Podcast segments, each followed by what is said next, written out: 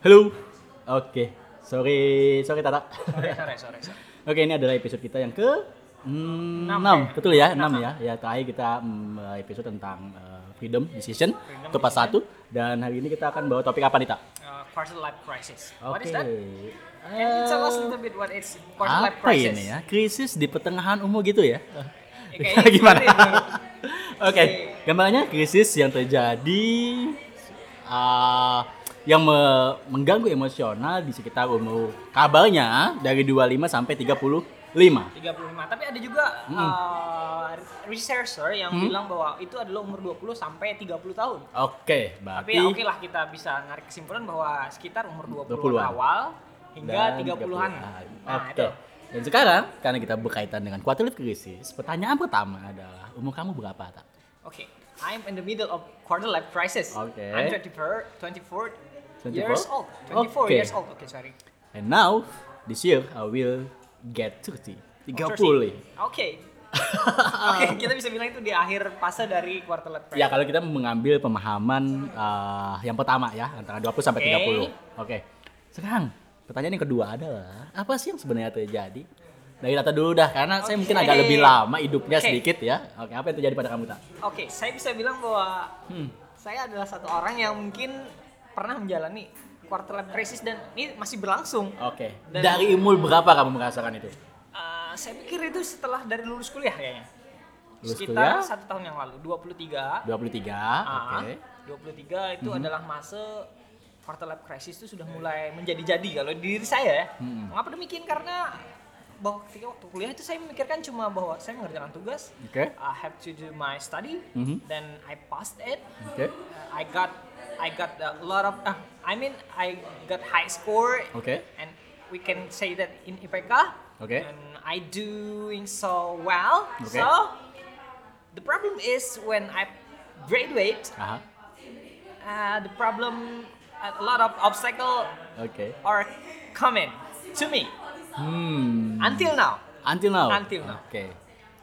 Kalau misalnya nih bicaranya lagi, ini kan berarti eh, kan kebanyakan nih bicara quarter life crisis Hmm. antara lain terkait dengan karena kan kamu baru lulus kuliah nih ceritanya Iya. kan ya. Pekerjaan katanya. Terus Iya, yang benar. kedua adalah pernikahan, Pernikahan. pasangan. Yang ketiga kadang-kala berkaitan dengan karir, yang Karir. keempat juga berkaitan dengan kalau masih kuliah baik S1 atau S2 apakah ini juga yang diinginkan? Oh, oh ya. Ya. Terkadang ada juga yang masih merasakan itu Yap, kayaknya. yap. Yang kelima juga berkaitan dengan uh, comparing dengan uh, perbandingan dengan teman-teman yang Iya. sudah mungkin terkesan manfaat. Nah, kalau Tata sendiri di umur sekarang, Mhm. what happened with you? Di poin mana sih yang paling banyak gitu kalau kita bicara? Saya kayaknya lebih eh, apa yang diinginkan. Mungkin yang berkaitan dengan apa yang diinginkan. Oke, oke, oke. Saya pernah gini kak, Karim, Ah. bahwa setelah lulus kuliah, saya Ya. merasa bahwa diri saya itu adalah orang yang udah mumpuni untuk dunia kerja. Oke. Saya sudah punya lorok bekal gitu. Ada perasaan sombong ya? Oke, oke. Mungkin kayak gitu. Oke. Dan saya berpikir bahwa saya bisa nih dapetin. Ya. Saya impiannya dulu dapetin scholarship Oke. dengan IELTS yang segini, Ya, mm. dengan bekal yang kayak gini. Oke. Ternyata itu sulit. so saya satu tahun tidak kerja Oke. dan saya memutuskan untuk belajar Ya. mandiri masalah bahasa Inggris, masalah apa pun. Hmm. Tapi di masa itu saya memang kayak dilema jadinya. Oke. Dulunya pengen kejar scholarship habis-habisan. Ya. Selam, saya berpikir bahwa sekitar 2 tahun 3 tahun saya mau kejar scholarship Hmm. dan ternyata itu sulit. Akhirnya saya Oke. pikirkan bahwa I have to do something that really matter right Oke. now. Jadi saya dulu idealis dan sekarang jadi realistis. Oke. Saya Dulu pikir- idealis, iya, dulu sekarang idealis, jadi realistis realistis. ya. Oke. Oke. Hmm. Jadi saya memutuskan untuk ya udahlah scholarship nanti aja dan saya harus menjalani hidup. Kenapa? Karena banyak tekanan. banyak tekanan. banyak tekanan Apa aja nih? dari kawan-kawan. Oke. Yang paling kuat adalah dari orang tua. Oke. Hmm. Dan itu memang terjadi. Ya. Terkadang dan teman-teman saya juga banyak yang kayak gini kayak saya gitu. Tapi itulah yang terjadi dan saya juga berpikir bahwa sekarang saya harus benar-benar realistik nih. Dan ditambah lagi ketika saya baca-baca buku mengenai quarter life crisis, cara menghadapinya ya you have to being realistic nah itu dia aduh dan ter- dan sekarang saya memutuskan buat jadi ASN Oke. Oke. Semoga berhasil. kayaknya itu fase uh, quarter life crisis yang saya hadapi Oke. buat karir gimana Oke, karena bicara quarter life crisis seperti yang pernyataan di awal, berarti bicara umur kan. Biasanya bicara rentang, biasa dengan karena ukurannya ada ukuran waktu objektif. Jadi ada istilahnya ukuran waktu objektif, tak ukuran waktu ob- objektifnya adalah ukuran waktu di mana setiap tahun apa sih yang dicapai. oh Yang berdasarkan itu adalah berdasarkan dari general yang terjadi gitu. pada setiap individu. oke Contoh nih ya, misal setelah kuliah, kerja, biasanya kan menikah nih Iya. dengan selama waktu yang tidak lama gitu kan. Oh. Nah, jadi kisaran misalkan misalnya dua umur 25 dan sebagainya. Nah, saya bicara eh, untuk saat ini kan tahun ini umur saya 30. oke 30 ini bener tak 30 nih Ini beneran 30 nih. Nanti di bulan Agustus ya. Di bulan Agustus saya umur 30. Artinya artinya tuntunan hidup semakin banyak seharusnya. harusnya Cuman mungkin saya agak sedikit mengignorkan itu sehingga itu yang membuat saya masih merasa tidak jelas. Oke, kita bicara nih. Saya selesai kuliah sekitar umur 23 atau 23. 24 ya kan. jadi Nah, sekitar 7 6 sampai 7 tahun kerja nih ya lebih malah kan. Dan saya sudah pindah ke tiga tempat kerja, Mhm. empat profesi empat profesi dan hingga saat ini pun saya masih mencari arah apa sih yang saya inginkan. Bayangkan di umur 30, saya masih mencari arah yang saya inginkan. berarti anda ini di tengah-tengah quarter life crisis Entahlah namanya apa, kalau bisa jadi iya, bisa jadi tidak. Contoh nih, yang pertama, bahas aja yang sederhana aja. Masalah pekerjaan, ya. Kalau sisi pekerjaan saya sih bersyukur karena saya mempunyai tempat-tempat yang saya bisa me, me- apa ya menarik mencari kemampuan saya untuk Ya. apakah ini benar yang saya inginkan. Tapi di poin ini pun saya masih mencoba meraba-raba apakah ini benar yang saya inginkan atau tidak gitu kan. Itu yang pertama. Yang kedua, kamu tahu kan umur 30 gitu. Iya. Itu pasti masalah pernikahan udah udah nggak usah ditanya lagi jadi dah bulan-bulanan bulan-bulanan teman saya sudah anaknya dua Oke. kalau kumpul sama teman-teman dekat juga bahasnya bahas masalah pernikahan Keluarga. Kadang seneng karena kadang seneng karena mereka ya berharap kita terbaik juga kan Ah, mendoakan yang iya. baik kan. Tapi satu sisi juga aduh kapan juga ya kita Ya, merasakan pengalaman seperti mereka gitu kan. Oke itu yang kedua. Yang ketiga masalah money. Money yes. Yes karena money ini kita bicaranya adalah objektif. Artinya ada hal yang kita berikan ke benda-benda yang terlihat. Ah ya Nah, itu juga mengganggu, tak? Contoh ya, kadang kala kita membandingkan dengan teman kita nih. Teman kita umur 30, punya mobil, mobil punya rumah misalnya rumah. kan gaji udah sekitar Banyak. angka dua gitu kan. Dua- dua iya, digit. dua digit. Saya ada teman angka dua digit karena dia mulai dari awal karirnya dengan dengan tujuan yang mungkin sudah clear untuk itu. Ah, ah. Dan itu kalau kita selalu membicarakan itu dalam otak kita itu mengganggu benar mengganggu. Itu mengganggu yang mengakibatkan juga secara emosional kadang kita berpikir aduh apa ya yang saya kerjakan ya. Sebenarnya apa sih yang saya cari? Dan sampai di poin apa yang saya kerjakan, apa yang saya dicari, terus mencari tentang kemaknaan hidup. Terus kadang kadang saya pun mengisolasi diri bahwasanya untuk mencari tahu this is my way or not. This is my decision or not. Dan this this kind of I thought this this name as we call quarter life crisis. Quarter life crisis Yes. Nggak gampang loh, oke sumpah. oke menurut Kak Arif sendiri Ah. pressure yang paling kuat itu dari mana dari sisi mana Ah, kalau saya, saya bersyukur karena keluarga adalah keluarga yang mempunyai eh, prinsip you can do anything you want as you take responsibility with your action. Ya.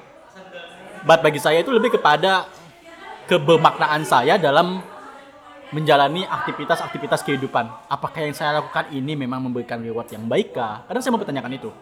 Apakah apakah apakah dengan kegiatan-kegiatan yang saya lakukan ini akan memberikan dampak yang besar? Terus dengan boring-boring dengan tahun ini saya harus ini, tahun depan saya harus ini. Ditambah nanti berita-berita di media sosial bahwasanya kamu umur segini harusnya segini loh. Ya atau di tetangga-tetangga sebelah atau secara eksternalnya masyarakat sekitar misalnya nggak tahu apa-apa dengan kita yang kok kamu belum nikah? katanya. Oh, oh belum punya rumah ya? Karena itu sangat mengganggu Itu sangat mengganggu, itu sangat mengganggu karena pasti kita comparing dengan pencapaian-pencapaian orang lain. Iya, ya. benar. Walaupun kita secara sadar bahwa enggak, itu kehidupan mereka juga Nggak punya masalah, juga. sih struggle juga sih. Tapi ya namanya kita suka merasa envy, Iya. And itu jealous. Nature nature, nature manusia. ya cuma tuh manusia lah karena kita punya otak emosional untuk melihat itu dari sisi oke. I'm, I'm, I'm, I'm NPU. Yes, and struggle for that kind of tend to it now that emotional is hard.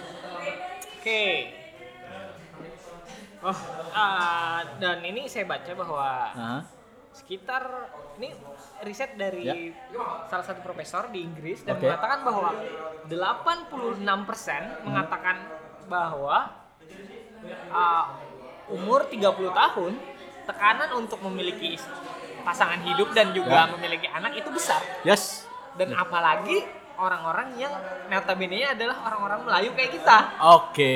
dan ini memang tekanannya sangat besar bener nggak bohong Ya, ya, ya. masalahnya uh, orang-orang Melayu rata-rata umur 24, 25 itu kayak harus udah memiliki pasangan hidup dan Punya anak. punya anak. Yes, yes, yes, yes. Ya. Kalau kita comparing sama orang Eropa, orang Eropa itu sampai kayak gitu apalagi kita. Bagi kita ya. Iya. Hmm. Oke. Nah, s- saya membaca beberapa beberapa artikel juga bahwa uh, penyebab dari quarter life crisis yang paling besar yang im- impactnya besar kepada anak-anak milenial saat ini adalah sosial media. Kenapa tuh dengan sosial media? Kenapa jadi sosial media? Ah, Karena ketika seseorang membuka sosial media, dia m- melihat momen-momen dari orang lain dan akhirnya compare sama diri sendiri sendiri. Oke, jadi Dan kadang nggak tahan ya. Momen-momen yang mungkin yang di capture yang baik-baiknya aja. Iya, karena kan kita kalau kata ke media sosial umumnya yang baik-baik yang dilihat senang aja Baik-baik kan. aja yang bikin senang. Dan terkadang gara-gara itu kita compare sama orang lain dan kita berpikir bahwa I'm useless gitu. Ah, Oke. Yes, yes, yes. Iya. Yes. Iya. Dengan umur saya sekarang saya bisa bisa uh, mencoba menerima itu dalam kondisi itu yang terjadi sih. Hmm. Iya, iya, iya, iya. Dan salah satu yang bedanya lagi orang-orang milenial Hmm. sama baby boomers itu adalah bahwa orang-orang baby boomers berpikir bahwa bekerja itu untuk mencari uang. Hmm. Itu aja tujuannya. Tujuannya untuk cari uang, Ya. bukan yang lain. Sedangkan orang-orang milenial kayak kita berpikir bahwa bekerja itu adalah mengejar passion dan mewujudkan apa yang kita impikan. Oke. Glorifikasinya adalah bekerja tuh untuk bahagia kan gitu ya. Itu dia. Beda sama-sama orang boomers yang berpikir Ya. bahwa kita bekerja buat cari uang, Ya. buat menjalani hidup, Ya. buat menjadi manusia biologi seutuhnya, Ya. memiliki anak, bereproduksi, ya seperti itulah. Oke. Tapi ada satu artikel yang menarik, saya lupa dari mana. Uh, why we have to uh, was follow the categorize. Jadi ini lucunya ya. Follow the categorize Quarter life crisis. quarter life crisis. Ya memang secara psikologis mungkin ada. Iya. Tapi kan bahasanya kadang kadang mikirkan gini. Ya, kamu meyakini apa yang orang yakini belum yang belum tentu sama dengan keyakinan kamu. Iya, benar juga sih. Ya, walaupun itu kan berdasarkan riset, berdasarkan data kolektif. Ah. Tapi kan dalam itu tuh kadang anomali. Anomali, benar, benar. kadang anomali karena gini uh, ini juga mungkin bagi saya mungkin alasan pembenaran saya juga ya. Oke. alasan pembenaran untuk untuk menganggap ini bukan hal yang patut dipikirkan gitu kan. Tapi sebenarnya harus dipikirkan sih. Maksudnya gini ya memang itu bukan quarter life crisis itu hanya kita mengkategorikan bahwa kita quarter life crisis padahal itu memang siklusnya seperti itu. Loh jadi seolah-olah kita merasa Ini adalah quarter life crisis Ini sebenarnya. ada quarter life crisis. Sebenarnya fasenya ya itu. Iya pastinya ya itu, tapi cuman dengan dengan apa ya dengan karena kan kita itu lebih enak kalau kita kategorikan kita namakan, kita Iya. identifikasikan. Jadi untuk berpikir lebih jernih apa yang terjadi, apa yang perlu kita lakukan, terus Memang sulit. jadi semakin sulit dong, karena sudah kita beranggapan dengan A, B dan C. Padahal ukuran waktu itu kan subjektif. Di satu sisi ya, maksudnya ukuran satu subjektif itu adalah bahagia kita tuh beda-beda. Nah, bicara khususnya juga beda-beda. As long as you move, maksudnya itu as long as kamu bergerak untuk melakukan apa yang diinginkan. Jadi karena gambarannya adalah quarter life crisis itu terjadi karena dari awal kita tidak mempunyai tujuan yang benar-benar kita ingin yakini. Oh, kalau misalnya nggak ada, nggak mungkin kita jadi quarter life crisis menurut saya sih kemungkinan seperti itu. Iya, iya. karena ideologi karena idealisme dengan tujuan. Idealisme. yes. Dan bagi saya ya benar kayak saya kan dari awal memang saya masih belum clear dengan tujuan saya sehingga saya meyakini saya mengalami quarter life crisis. Tapi teman saya yang saya rasa cukup enteng nggak tahu ya dia juga atau enggak karena dia mempunyai tujuan. Mulai dari dia lulus SMA udah tahu kuliahnya mau ngapain kategori seperti apa apa apa tapi nggak disebut dengan quarter life crisis karena kalau bicara krisis kan sesuatu yang sangat apa ya sangat mengerikan gitu Iya. Gak maksud dia dia juga juga juga merasa terganggu dengan pertanyaan kapan kawin dan sebagainya. Tapi itu masih membuat dia merasa heaven, masih merasa bisa fun untuk di slap. Tapi kan kalau kita bicara quarter life crisis pada kita sangat terganggu secara emosional untuk pencapaian-pencapaian yang umumnya terjadi di umur-umur tersebut. Jadi pencapaian-pencapaian yang terjadi umumnya di umur-umur tersebut. Itu yang membuat kita terpengaruh. Iya, benar benar benar benar. Terkadang saya juga envy sama teman-teman yang Ah. udah dapat ini, udah memiliki ini dan dia punya ini dan dia bisa melakukan ini itu. Wow. Ya, ya pada faktanya itu adalah pasenya kayak gitu ya. Maksudnya Saya juga baca bahwa salah satu profesor mengatakan bahwa uh, quarter life crisis itu adalah hal yang baik. kenapa? Why? Oke. Karena kalau misalnya seseorang belum melewati fase ini, dia tidak bisa lebih bijaksana, belum bisa berpikir lebih lebih wise Ya. dan itu adalah sesuatu yang baik. Oke. Walaupun di awal agak struggle dan dia lebih berpikir secara matang lah. Oke. Dan bisa disebut nanti ujung-ujungnya jadi mature gara-gara Hmm. quarter life crisis. Jadi poin quarter life crisis sebenarnya menguji ketahanan kita untuk struggle dengan kehidupan. Iya benar sekali.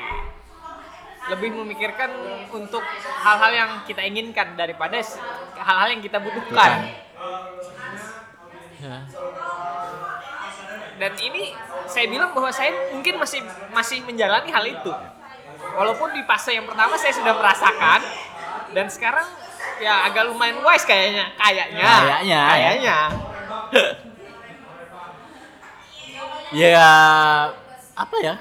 Kalau bicara bagaimana penanggulangannya sih, saya saya rasa nggak ada juga jawaban yang lebih tepat sih untuk itu. Oke. Karena setiap setiap kita kan punya punya masalah masing-masing. Hmm. Cuman cuma ada dua, dua bukan dua beberapa pernyataan bahwasanya ketakutan itu baik katanya yang pertama dan kedua ya selama kamu bergerak ya itu hal yang baik sudah. Cuman untuk membanggakan diri kita itu ya agak susah. Iya. Membanggakan diri kita tuh agak susah. Apalagi pada saat kita kelelahan, terus mungkin pencapaian-pencapaian kita tidak dinilai, penghargaan-penghargaan kita tidak dihargai dengan baik. Benar. Itu akan tambah membuat bahwasanya apa memang saya ini useless? Kan kayak gitu kan ya? Iya benar. Jadi seharusnya ibaratnya kalau misalnya ada orang yang lagi quarter life crisis, apa yang harus kita lakukan sebagai teman misalnya? Kalau saya gini ya, yang pertama kita sadari pada saat kita selesai kuliah hingga nanti karir kita kita rasa matang. Perasaan matang ini kan beda-beda ya. Bisa orang mengukurnya dari uang, bisa mengukurnya dari Kebahagiaan. kebahagiaan yang dia hanya rasa gitu kan. Pencapaian. pencapaian bisa dinilainya dari banyaknya uh, benda-benda yang bisa dia beli ya kan menurut saya sih pada saat kita quarter life crisis itu uh, memang masa-masa satu sisi kita akan merasa merasa soliter atau sendiri tapi satu sisi ada masanya kita perlu bantuan nah perlu bantuan ini yaitu support system yang kita bentuk yaitu teman-teman baik kita Iya, benar. jadi memang tidak salah pada saat umur 25 pada saat awal-awal itu kita Ya. akan merasakan beberapa orang hilang come and go tapi juga ada beberapa orang yang kita nggak usah ragu untuk benar-benar meminta bantuan terus dari kita juga kita bentuk create apa ya lingkungan yang positif untuk itu Iya. karena Dan jangan salah pilih teman gitu. dan jangan salah pilih teman jadi memang pilih teman tuh hal yang baik betul Iya. Dan jangan malu untuk milih teman. dan jangan malu milih teman toh dalam hidup kita yang memilih bagaimana kehidupan ke depannya dan itu kan gambarnya gini kalau kita mempunyai temanan yang pikirannya ah secara tidak langsung kita akan Terpengaruh ah. kebawa lah paling enggak mungkin kita nggak merasa terpengaruh karena kita punya uh, strike the point untuk our perception but I thought kita akan merasa terbawa juga bahwasanya aduh gini ya gini ya nah, itu kan jadi kan dan seperti peribahasa orang tua nih kan kalau berteman dengan orang uh, jualan parfum maka akan tutup jual parfum juga ya Jualan kan? minyak harum. bisa jadi seperti itu. itu sih ya quarter Gimana life crisis memang kita lagi menjalani dan Lagi mungkin menjalani. kita sharing aja buat kawan-kawan yang merasakan hal itu. Mungkin nanti akan ma- ah, yang masih muda mungkin akan mengalami. Yes, yes. yang tua mungkin mas- masuk midlife crisis nanti. Oke. Jadi dalam hidup ini dari awal sampai akhir tuh kri- krisis semua kayak. Iya krisis semua ya nggak asik banget ya kata-katanya krisis. Siapa juga tuh yang bikin tuh istilahnya krisis tuh? Iya. Jadi gimana nih kita mau menutup pos ke sini apa yang mau kita sampaikan kepada pendengar kita ini? Kita mau menyampaikan bahwa jadi teman-teman jangan merasa sendirian. Yes yes yes. Dan merasa struggle Ya. walaupun pada faktanya struggle ya. Kagel, berarti karena bukan anda sendiri saya Yes. juga dan Karib juga. Dan orang-orang lain juga seperti itu. Orang-orang kan jadi seperti itu. Dan Oke. itu adalah jalan satu bukan jalan satu-satunya mungkin salah satu jalan buat mencari jati diri dan passion dalam hidup. Jadi diri passion yang hanya kita bisa ketahui kalau kita yang masih bergerak. Iya, dan masih beruntung kalau kalian mendengarkan ini kalian mempunyai mempunyai apa ya pergerakan yang sangat luas dan besar. Oke. Dan jangan takut. Yes. Ya. Tapi As- masih ketakutan sebenarnya? Tapi ya jangan takut gitu kan? Ya hustle hustle and hustle. Oke. Berarti itu saja ya? Mungkin itu aja. Ya. Kita akhiri Uh, sampai jumpa minggu depan di podcast kita yang ketujuh. And see you bye bye see you bye bye goodbye. Bye